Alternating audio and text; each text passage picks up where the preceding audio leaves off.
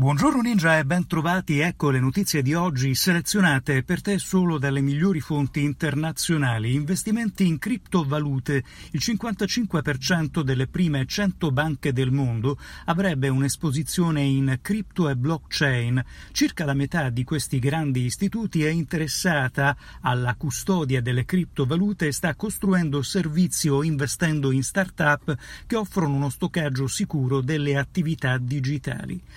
Restiamo in tema di valute virtuali. PayPal lancia l'acquisto e la vendita di criptovalute nel Regno Unito. Il rollout che segna la prima espansione internazionale dei servizi cripto di PayPal al di fuori degli Stati Uniti potrebbe ispirare un'ulteriore adozione mainstream della nuova asset class.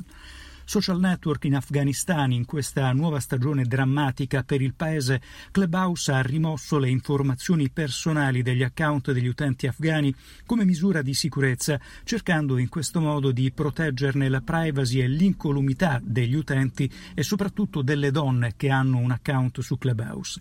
In chiusura il digital tool condivisione dei tweet, catturare e condividere i post di Twitter come immagini è un ottimo sistema per creare engagement anche su altri canali. Il tool Poet rende la condivisione su altre piattaforme più visiva e attraente. Il link per provarlo è nella tua newsletter.